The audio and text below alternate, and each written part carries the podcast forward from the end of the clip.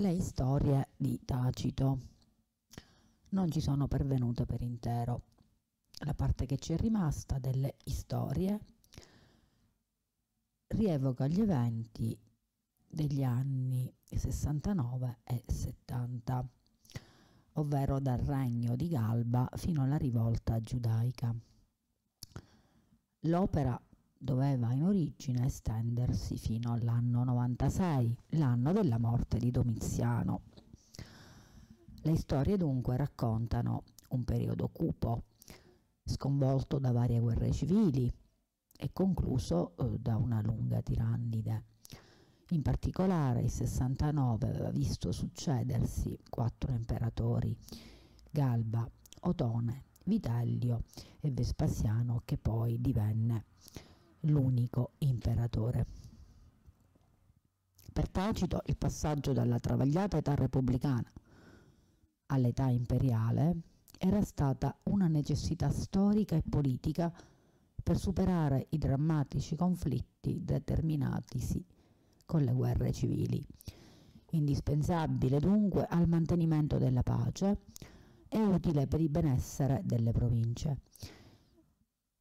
Bisogna soltanto sperare, dice Tacito, in un principe illuminato, nominato per adozione come aveva fatto Nerva con Traiano. Lo stile delle storie. Lo stile ha un ritmo vario e veloce. Tacito sa conferire alla propria narrazione efficacia drammatica.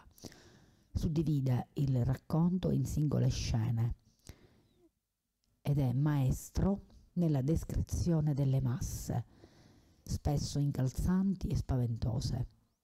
La natura umana è dipinta in toni costantemente cupi, attraverso una galleria di ritratti in cui Tacito si affida alla inconcinnitas, la disarmonia, lo spezzettamento, alla, dis- alla sintassi disarticolata, alle strutture stilistiche slegate per incidere nel profondo dei personaggi. Tacito ama le ellissi dei verbi, delle congiunzioni, ricorre a costrutti irregolari e a frequenti cambi di soggetto per conferire varietà e movimento alla narrazione.